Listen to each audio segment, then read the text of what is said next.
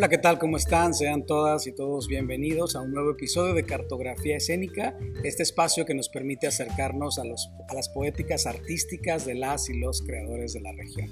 Mi nombre es Ramón Verdugo y hoy me da mucho gusto conversar con Berta Denton. Berta, ¿cómo estás? Muy bien, muy bien, gracias a Dios. Muchas gracias por estar acá. Gracias platicar. por la invitación. Gracias por platicar. Hemos compartido escenario, hemos compartido conversaciones, charlas, talleres, pero hoy vamos a compartir un poco de, de tu trabajo como actriz. ¿Cómo te acercas al teatro? ¿Cómo me acerco Sí. al teatro? ¿Cuál es tu primer acercamiento al teatro? ¿Cómo llegaste al teatro? Mira, eh, estaba pasando por una etapa bien difícil de mi vida, fue en el 94, y un amigo me regaló una beca en, el- en el- la escuela Método, Mm. y fue en el 94, estuve ahí del 94 al 95, luego paré un tiempo, pero básicamente mi inicio en el teatro fue con Ignacio Flores de la Lama, En el 94. en el 94. Estudiaste en, el- en una escuela que se llamaba Método, Método. y después llegas al Centro de Artes Escénicas del Noroeste unos años después. Sí, porque otra vez el Nacho me volvió a decir, ¿sabes qué? Tienes que hacer algo de tu vida, estás valiendo gorro. y en el 97 llegué al, al CAEN y pues del 97 al 98 soy parte de la quinta generación. del Centro de Artes Escénicas Sí. del Noroeste, que bueno, es una institución que hemos platicado acá, tenía eh, el Instituto Nacional de Bellas Artes y Centro Cultural Tijuana, ¿no? Y era la- la- la- el, el espacio de formación escénica en la ciudad, ¿no? Sí, porque cada estado tenía una disciplina artística y afortunadamente en Tijuana estaba artes escénicas, teatro. Teatro, esa es la parte de teatro. En este camino de este primer acercamiento al teatro, eh, pues seguramente tenías cierta percepción de lo que era el trabajo actoral, ¿no? No o no tenías ni idea. Ni la menor idea. Mi primer acercamiento, cuando yo vi una obra, porque todavía no existía el Secut, no me traían en los recorridos a ver teatro aquí en Secut, fue eh, con la obra Cats en Nueva York. Y entonces yo estaba viendo eso y dije, ¿Qué es eso? yo quiero hacer eso. Pero jamás en mi vida, o sea, quise ser actriz. Ni sabía que iba a terminar siendo, siendo actriz. Yo nomás dije, quiero, ser, quiero hacer eso que hacen los gatos. Quería ser gato. digamos, eh, no, no, no se había nombrado todavía el hecho, No. pero era, era eso. ¿Cómo, ¿Cómo crees que ha evolucionado? Bueno, estamos hablando cosas prácticamente de hace 30 años de, de este primer encuentro con el teatro. ¿Cómo crees que ha evolucionado esa no percepción del teatro a lo que ahora consideras que es el trabajo actoral? ¿Evolucionado?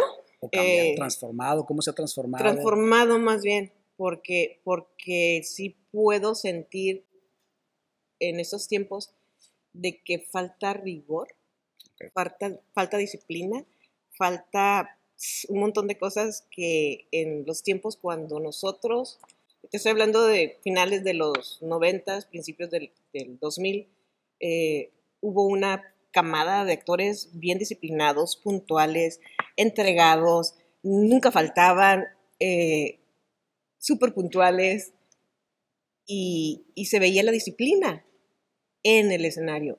Ahorita, cuando voy a ver funciones de teatro, me van a matar por esto, pero tengo que decir, me lo está preguntando. eh, se, falta ver ese rigor, falta ver eso. Se, se ve, o sea, no Claro. podemos mentir, no podemos mentir y sabemos cuando un actor se abandona. Y creo que justo ese rigor y esa disciplina es curioso porque siempre ha estado presente al menos en discurso, ¿no? Como el discurso Pues sí, del pero- rigor actoral.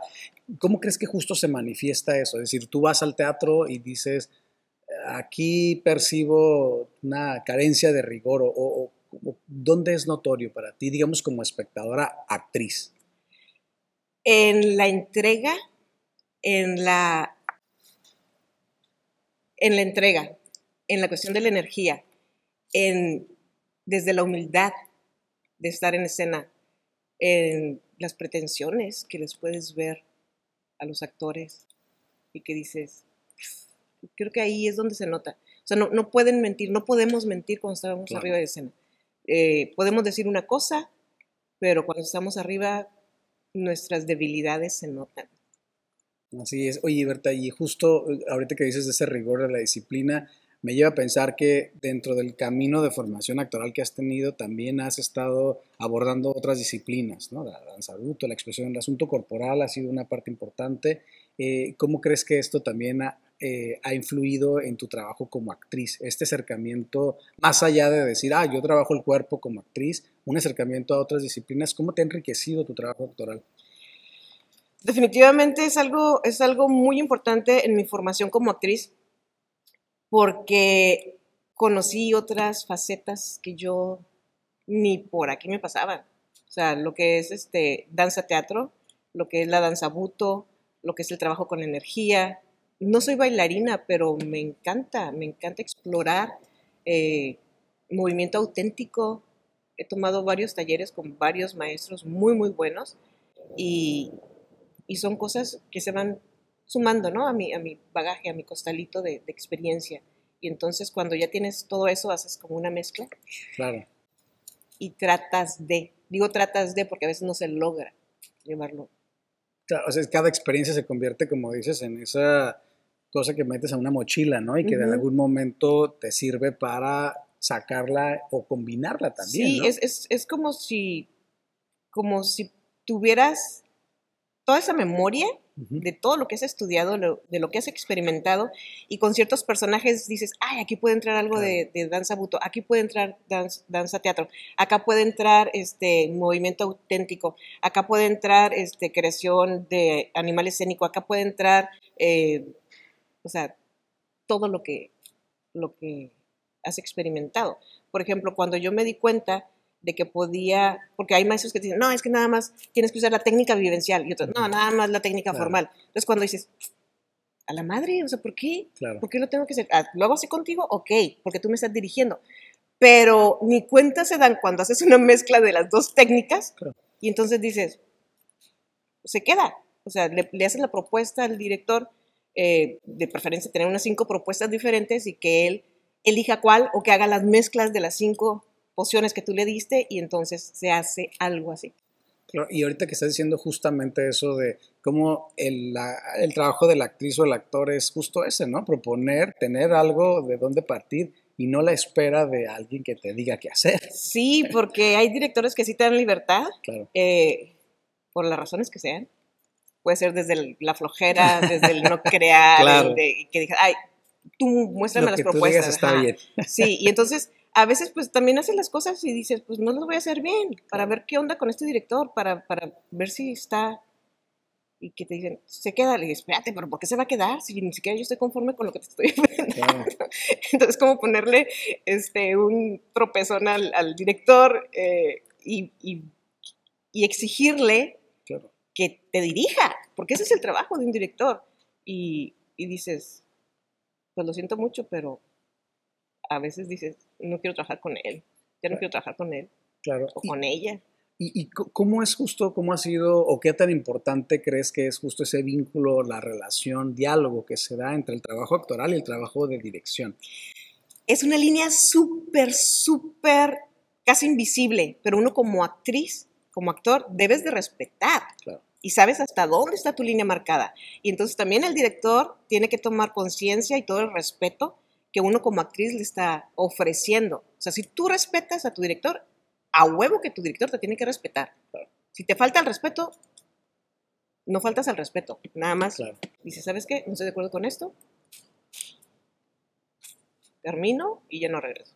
Claro, y creo que de alguna manera, sobre todo creo que ahorita eh, que se desprende el tema del respeto y en el momento en el que estamos, hay creo que un poco más de conciencia de eso, ¿no? También creo que es un elemento que ahora se ha visibilizado como las prácticas de relaciones laborales dentro de la escena y fuera de la escena jamás deben cruzar la línea de la falta de respeto. Me parece que es algo muy importante porque creo que muchas veces eso puede ser un detonante, no sé, creo que como actriz o como actor alguien puede sentir una gran admiración por el trabajo de alguien y por eso permitir justamente eh, que se crucen esas líneas, ¿no? Pero es que, híjole, es que es algo que no se debe de hacer y no sé dónde enseñan eso. Claro. A mí no me lo enseñaron en la escuela, o sea, no me lo enseñaron en el CAEN, lo fui descubriendo como ser humano, como persona.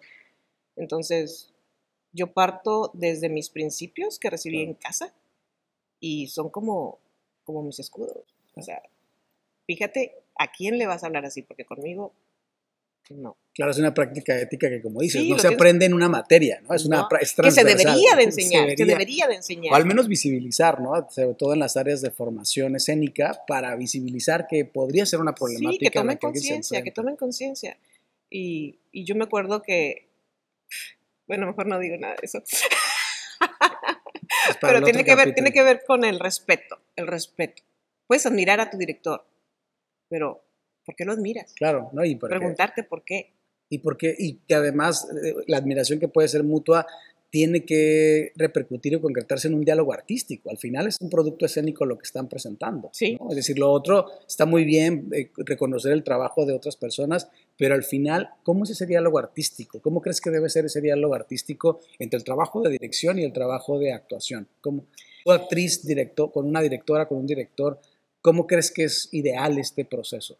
Aparte del respeto, con un amor incondicional. El amor incondicional y la humildad son factores bien importantes. Y, y no esperar, e- es, que sucede algo muy loco. Tú como actriz tienes tus expectativas. Y yo creo que ni, ni siquiera debemos poner expecta- expectativas como actrices. Claro. Debemos de hacer el trabajo lo mejor posible. Lo mejor posible. Y entonces superas tus expectativas que posiblemente te podrías haber puesto y dices, no creí que fuera a tener este resultado tan, tan bueno.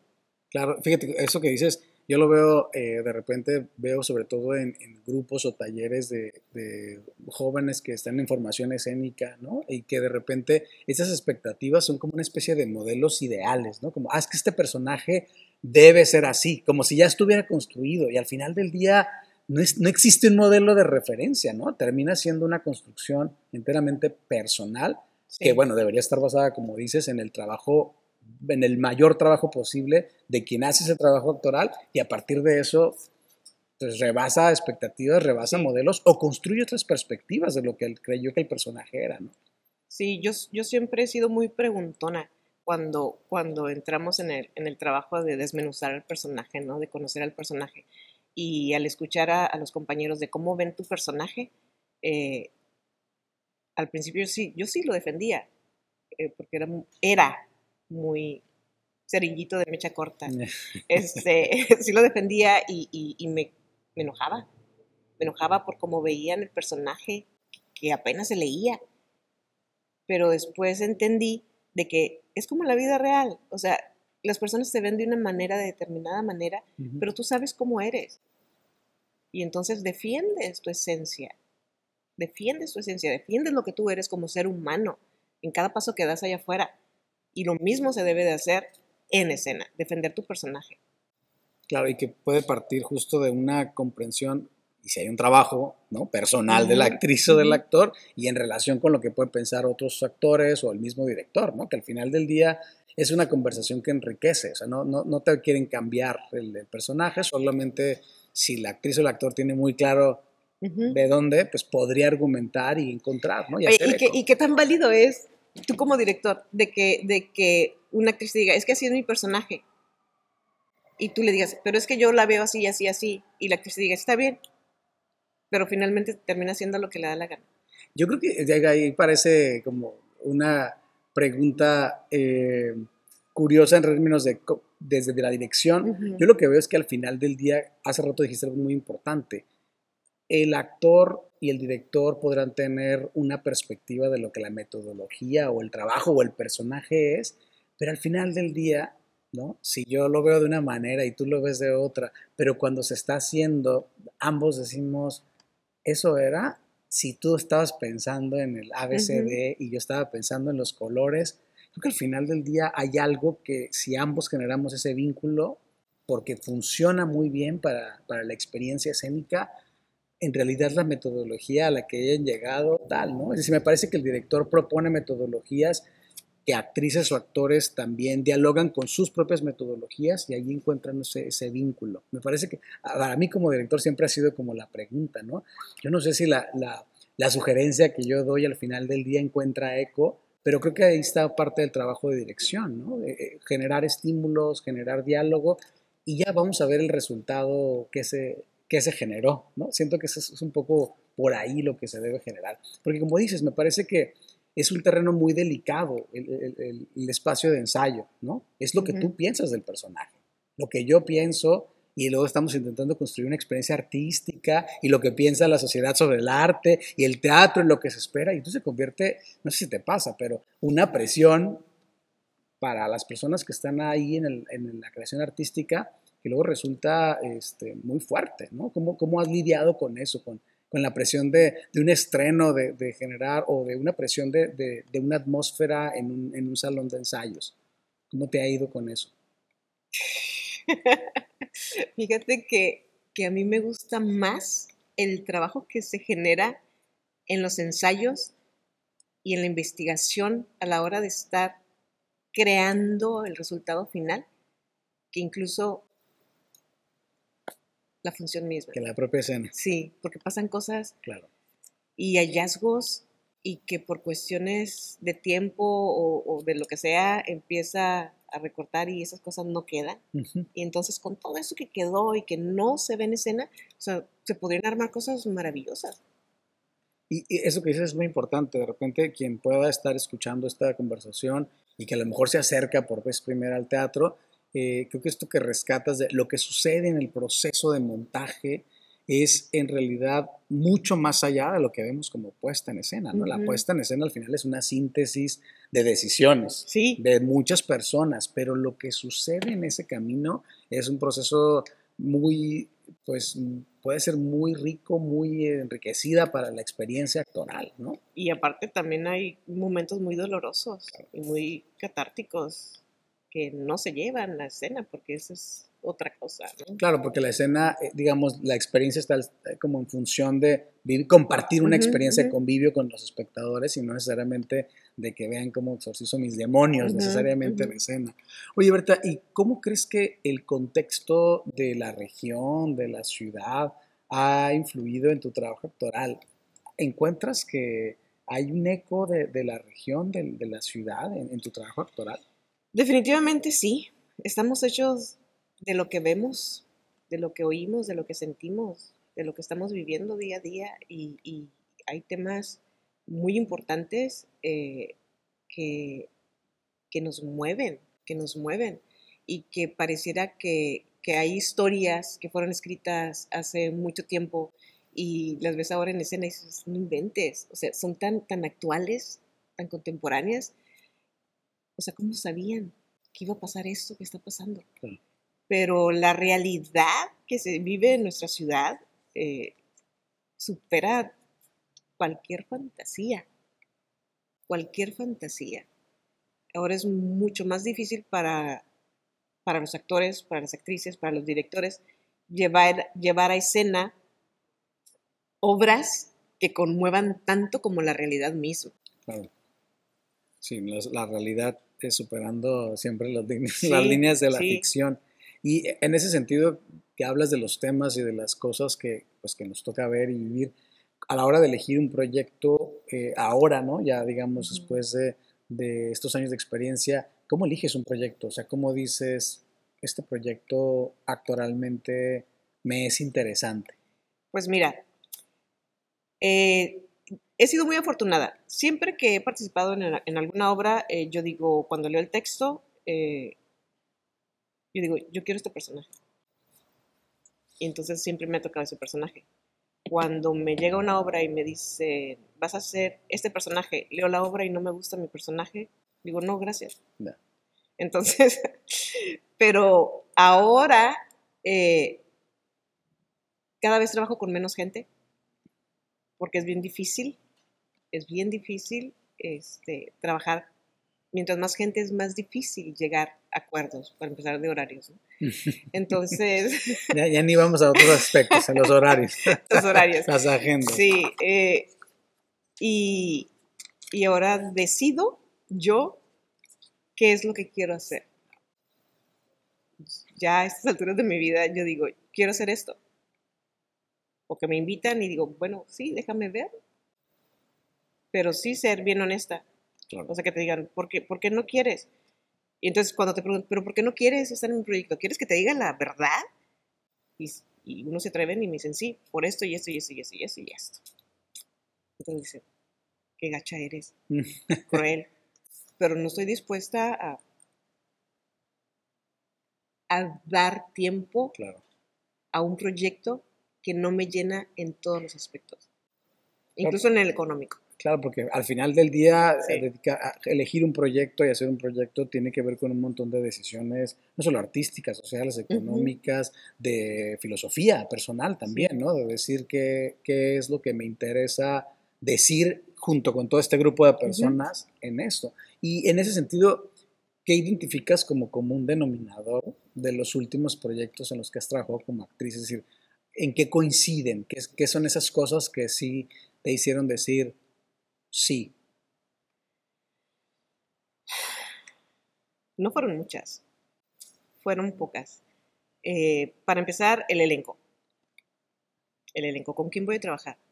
Entonces, si hay un arrocito negro en ese elenco, si quiero, me gustaría, me encantaría, pero no.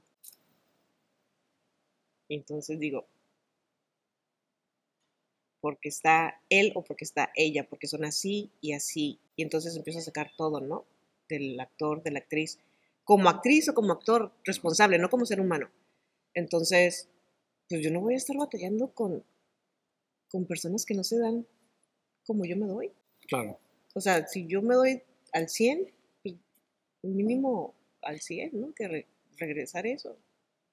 Sí, y fíjate, me parece que pones un punto sobre la mesa como muy importante porque justo estás hablando de, no estoy hablando del actor actriz como ser humano, que al final del día es también una cosa importante, pero también del, de ese actor actriz cuyo perfil de trabajo es el que se comparte cuando estás en el escenario o en la sala de ensayos, ¿no? Me parece Sí. que eso, y que seguramente tiene que ver con eh, pues con todas las cuestiones que al principio nos hablaste, ¿no? De, de la disciplina, de la puntualidad, del rigor y del respeto al trabajo actoral, ¿no? Eso es algo creo que es una cosa que es muy importante y claro, por supuesto, y que le sumas seguramente también la parte de como quién es como ser humano, ¿no? O sea, quién es también fuera, fuera del escenario. Pues fíjate que para trabajar con alguien ya no me interesa tanto cómo es como ser humano. ¿Mm? Interesante. Sí, sí. Porque, porque no hago relación Fuera. fuera de. Vengo, trabajo y, y no hago una relación de amistad con el otro ser humano si no vive igual que yo. Claro. Que a mí es una decisión, ¿no? Sí, Que se puede ajá. compartir una cosa, pero en realidad Sí. puede que no, pues no están en el mismo nivel ni de energía ni de vibración y al final del día no. Y, y cómo, eh, ahorita que justo hablabas también cuando leías el texto, ¿qué, qué papel juega entonces la, la intuición también? Uy, tengo una intuición de bruja. tengo una intuición de bruja. ¿Y qué papel juega en tu trabajo actoral? Yo ¿Cómo lo has desarrollado, por favor? Un compártelo. 200%. mi, mi intuición es, es de bruja. Entonces, este, puedo, puedo darme cuenta de lo que viene. Y si no me gusta, pues no. No estoy dispuesta simplemente a, a dar nada. O sea, nada. ¿Qué gacha va? No, bueno, al final del día son, este, son, son las cosas que te han permitido, pues, andar el camino, me parece que Sí. sí, no es importante. ¿Y de dónde crees que se, se alimenta esa intuición? O sea, pensando en, digo, ya sabes que siempre la intuición ¿no? Ujú. ha sido como muy estudiada y no, la intuición al final, el otro día leía una- un artículo donde decía, si hay muchos factores que considerar, hazle caso a la intuición porque la razón no te va a responder, ¿no? Y para las cosas básicas y sencillas decía, hazle caso a tu razón. Pero para las que son más complejas. ¿Tú de dónde crees que se alimenta justo tu intuición? Del no pensar. Del no pensar. No permitirle a tu cabeza pensar. Entra la vista, entra el olfato, entra... Híjole, entra el colmillo. Entra el colmillo. Los años. Sí. Pero es... La, la intuición no se escucha, la intuición se siente, Mm. se olfatea, se ve, se ve así como. Entonces, no, no, no pienses. Si, si quieres Mm. desarrollar la intuición, no pienses. No pienses. no conectes el pensamiento con el corazón. O sea, la intuición es punto y aparte, es algo más allá que, nos, que no, que no, que no lo puedes ver, pero lo puedes olfatear. Es como, como. Me lleva a pensar que además de que se va alimentando con los años, tiene que ver con cuestión de energía también, ¿no? O sea, de, de, de cómo el cuerpo percibe esa energía y dice no o no. ¿O qué será? Intentando desmenuzar la energía, ya sé que hay libros y teorías y mucha información al respecto, pero, pero me hace pensar en eso, ¿no? Porque claro, cuando dices, a ver, si no, no hay que conectar razón, es un asunto también que uno dice, no, no va por aquí, ¿no? Que para mí tiene que ver con también, pues con la intuición, pero también con una cosa que se desprende de, pues que desprendemos todos y con la cual hacemos clic o no hacemos clic. Y eso de que, de que la intuición nada más vive en las mujeres no es cierto, ¿eh? También los hombres tienen, los animales también. O sea, todo ser viviente tiene intuición, hasta las plantas. Saben cuando llegas y que la vas a cortar. Entonces, se retraen un poquito. Todos tenemos intuición. Eh, una intuición que hay que seguirla como explorando y alimentando en el transcurso, ¿no? Sobre todo para el trabajo sí, Pero, pero energéticamente es, es, es muy poderosa. Es muy poderosa. Si le empiezas a trabajar, está vinculada con la energía 100%.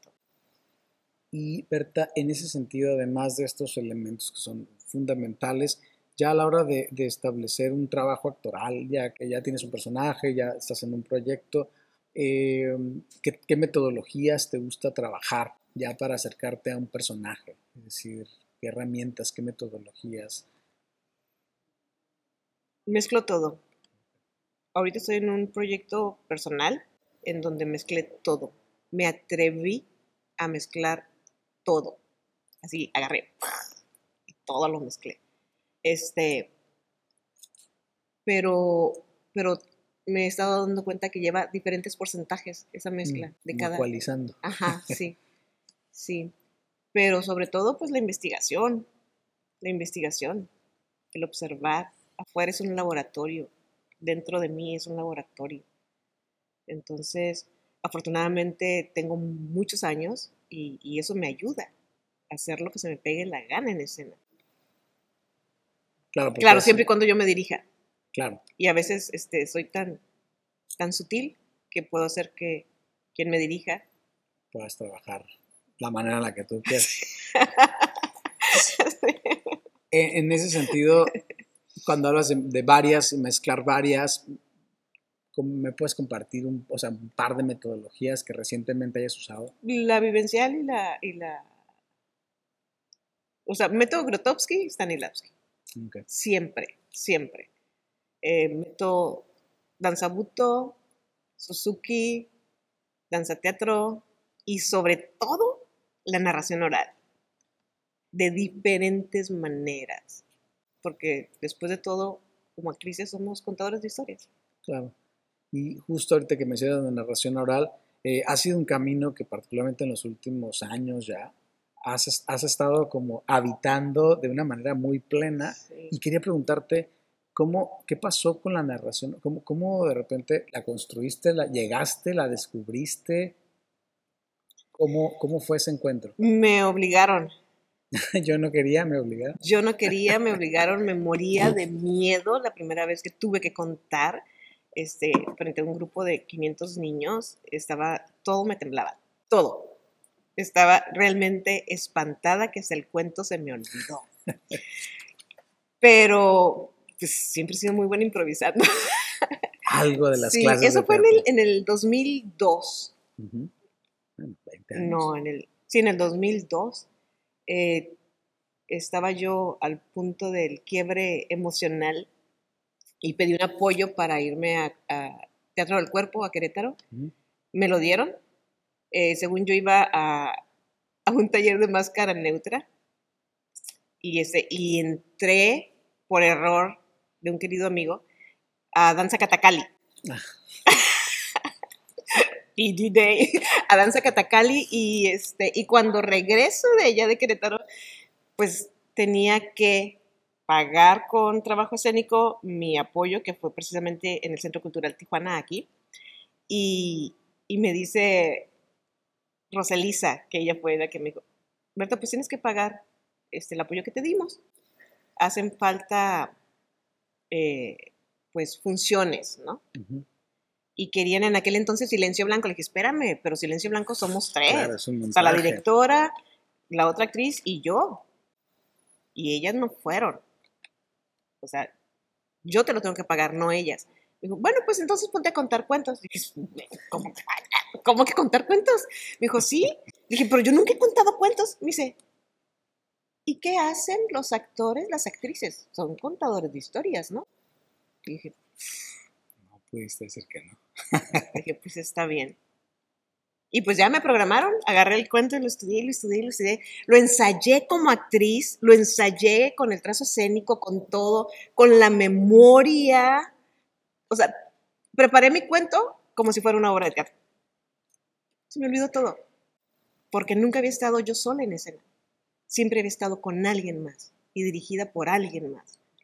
Pero entonces, tú solita y dices, no manches, o sea, ¿qué hago? O sea, una laguna así, se me borró todo, todo, todo, todo. Conté el cuento y, y pues me aplaudieron. Y yo dije, ¿por qué me aplauden si estuvo horrible, si estuve fatal, no hice nada de lo que tenía planeado?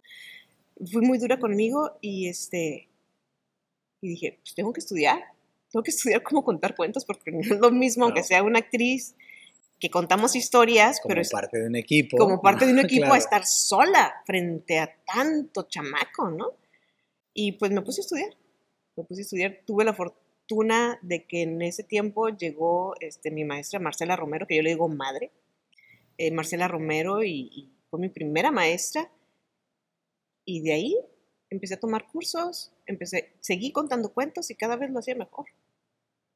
Entonces, pero sí, como, como narrador oral, tienes que estudiar, Claro, es un, tienes es un perfil, o sea, especializado. No, no, no, Sí. no, O sea, no dices, porque veas porque- planito vas, a, claro. vas a subirte y contar un cuento. Si no se trata solo de contar, Ajá, abrir la o boca sea, y no. memorizarte un cuento. Eh, Es, es, para mí, contar cuentos es más difícil que actuar.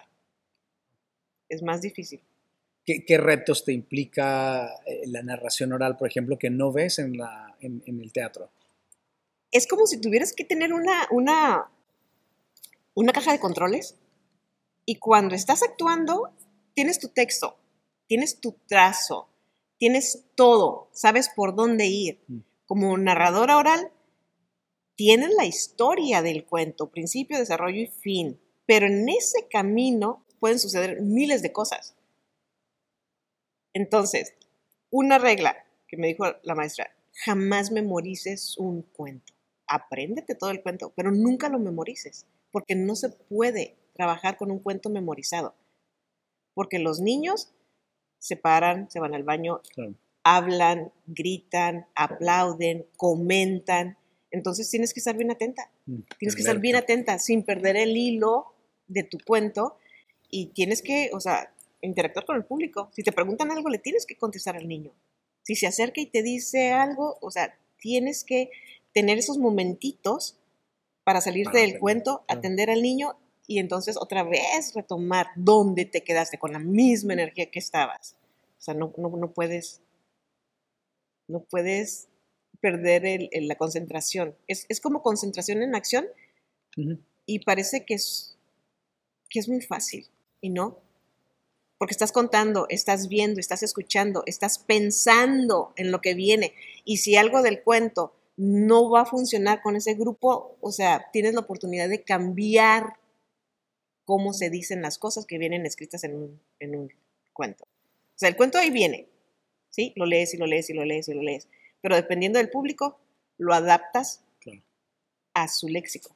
Sí, como si fuera un mapa, pero que no es el territorio. ¿no? Sí. Es un mapa que, que vas habitando Sí, en el es, es- es transcurso. como un mapa donde hay subidas, eh, acantilados. Que no estaban en el ríos, Que mapa. no estaban en el mapa. y ¡ah! Sí, pero es, es muy, es, es muy difícil ser narrador oral. Y que no se te note nada. Claro. Si te enojas, porque estás viendo cómo la maestra está maltratando a un niño o Claro. cómo defender. Es, es que, es, que es, es- es muy loco. O sea, para esto sirve la máscara neutra. Mm. O sea, no pasa nada. Y tú sigues trabajando, sigues trabajando. Y aunque por dentro seas serena, serena tu energía, o sea, este no es el momento.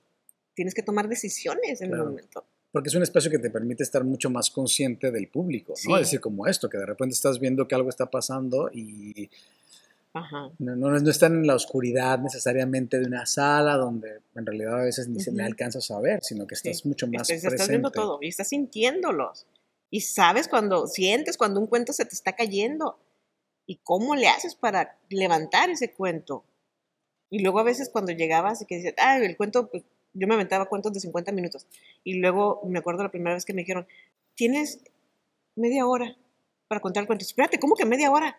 Si el cuento dura 50 minutos. La primera vez me puse fúrica. Y sí, es, es que los niños tienen que ir. Y entonces dices, no, a ver, a ver, a ver, ¿qué le voy a cortar al cuento que no sea importante? Y entonces en tu cabeza empiezas a hacer un trazo, a trozar partes del cuento y dices, esto es basura. Y ahora si me dices un cuento que dure 50 minutos, aviéntatelo en 5, sin ningún problema.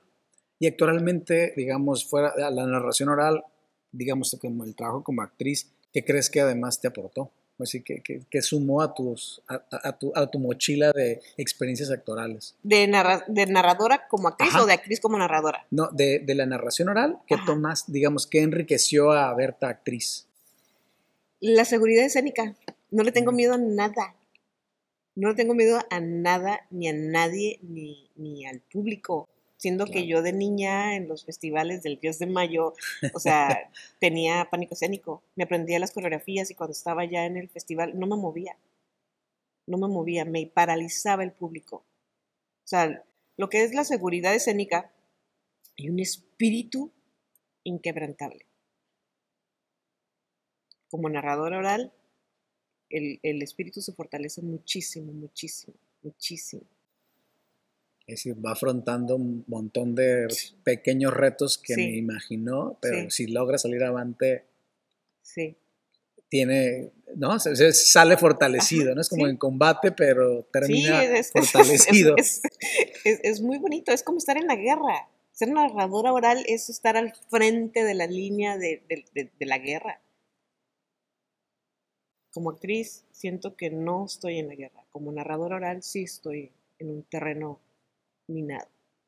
Claro. Y justo me parece, obviamente como trabajo actoral en la narración oral, pues hay muchas cuestiones de, de, la escena que te permitieron entrarle a la narración oral. Sí, definitivamente, definitivamente. Este, eh, para empezar, este, la, la, la, eso que llamaban energía, ¿no? Que tanto me cuestionaba yo con los maestros pero es que ando con más energía y hablan tanto de la energía y luego cuando les preguntas, ¿pero qué es energía? Y no te saben explicar tus propios maestros, dices, no manches. O sea, yo necesito saber qué onda, qué es eso. Para empezar, la energía, la seguridad que me, que me dieron las tablas, el...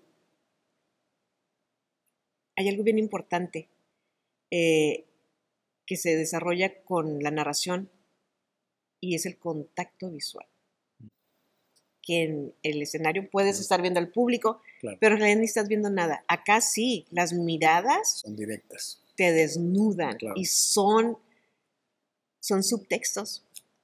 Son subtextos que tú sabes leer. Como actriz, el, leer subtextos y llevar eso a la narración oral te, te vuelve incluso más vulnerable, pero más fuerte. Con más miedos, pero más valiente.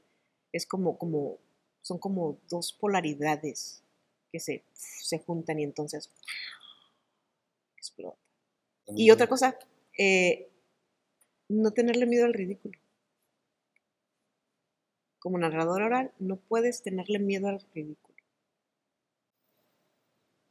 ¿Estás dispuesto a no tenerle miedo? Filtro uno, ¿no? Entras en eso. Ajá. Oye, y justo ahorita que hablas de cómo a veces uno utiliza tantos términos en las en la, práctica actoral, ¿no? La energía, la no sé qué. ¿Qué tan importante consideras o te ha funcionado, te sirve a ti, justo tener una claridad sobre tu propia terminología? Es decir, que no se trata de repetir lo que le escuchaste al maestro en una y que no sabes ni explicarlo. Pues mira, esa, esa pregunta me llevó este, a un trabajo de investigación personal tan así que pues ahora trabajo con la energía, soy terapeuta de Reiki, Master Reiki en dos disciplinas de Reiki, eh, y la energía está ahí, y la energía se puede contener, se puede expandir, se puede mandar hacia un lado, hacia el otro, al compañero. La energía, si la sabes utilizar como actor, ¿sabes qué genera? Atmósferas. Mm. Y que un actor, una actriz te genere una atmósfera, una en un millón. Una en un millón. A eso vamos al teatro, ¿no? sí. a, se habla mucho de vamos a conmovernos, ¿no? Vamos a compartir atmósferas con el otro. Eso me parece y, generas atmósferas sin artilugios, sin iluminación, sin, sin, máquinas de humo, sin, o sea, sin nada, sin, sin, escenografía. La energía utilizada en, escénicamente genera atmósferas.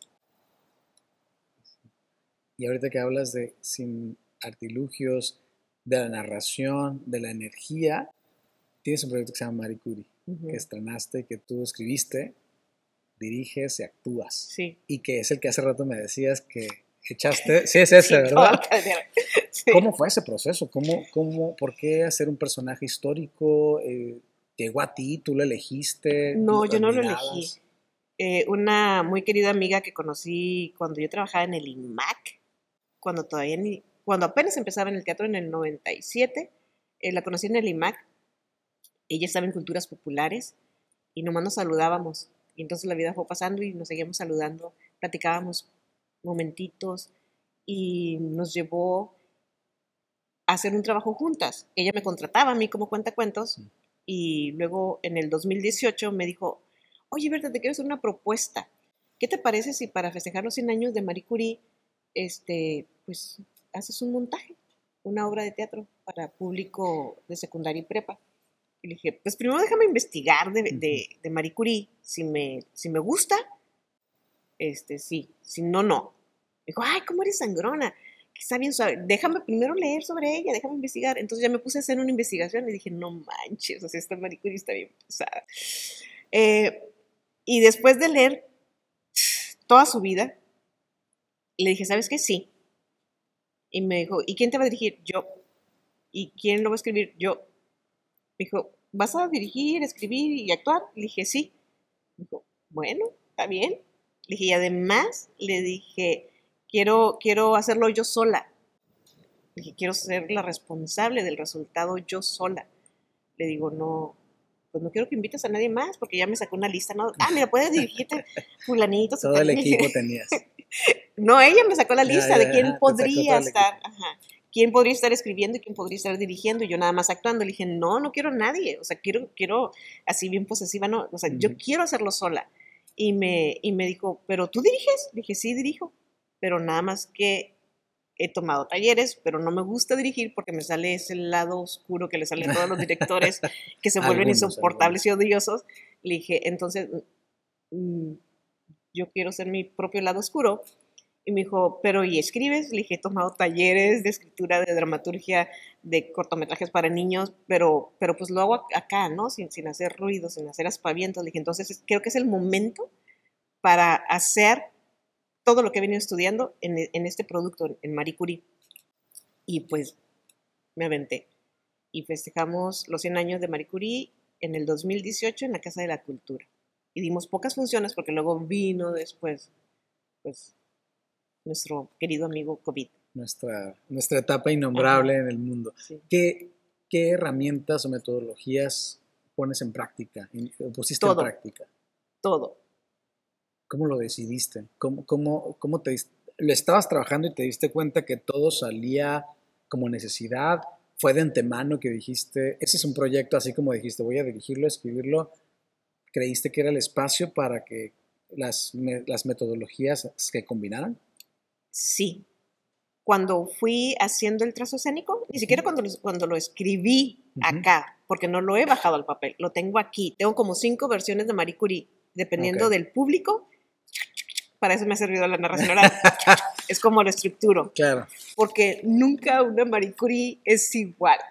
Nunca. Hay, hay, hay, una escaleta y, y, hay momentos así que no se pueden cambiar, pero que sí puedo no no, no presentar ese día. Incluso en el, en el mismo momento de, de, de, la ejecución de, de Marie Curie, ahí decido qué es, es lo que no voy a utilizar o qué es lo que sí voy a utilizar y que no utilice en otra función. O sea, es como la vida real, nunca es igual. Y en el, en el trazo escénico fue donde decidí que ahí podía entrar cierta técnica. ¿Como cuáles incluyes? O sea, como encontramos ecos de qué, qué técnicas. Vivencial, formal, danza buto, Suzuki, narración oral, eh, authentic movement. Mm, se me va una. Danza teatro y, y la vida real. La ficción y la realidad. Y lo presentas como un espectáculo escénico. Sí. En realidad, sin, ponerle necesariamente la etiqueta de narración oral, unipersonal, monólogo. Es un espectáculo escénico que cuenta una vida y que se cuenta a través de la escena. Que al final del día el trabajo actoral, pues es eso, ¿no? Es decir, para este espectáculo, para esta necesidad o para este proyecto, qué es lo que necesita, qué es lo que pueden hacer. Y creo que todo este camino que nos has compartido, eh, siento que ha sido también como, lo escucho y digo, ha sido como de prueba, investigación, riesgo, Esos a ver qué me gustan mucho, ese tipo de trabajos me gustan mucho, me gustan mucho los trabajos donde, donde pueda arriesgar, no me gusta quedarme en la comodidad.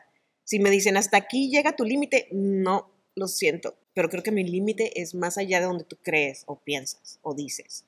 Y al final del día es lo que te ha, permitido o permite al trabajo actoral crecer o descubrir otros horizontes que a lo mejor por quedarnos en zonas de confort, pues luego no, no, lo, no, lo, logramos, ¿no? No se va hacia allá. Sí, de, un tiempo para acá soy muy, muy arriesgada. O sea, la vida y el, el escenario no es para vivirse a medias. Es que, si no, para eso vemos el afuera, ¿no?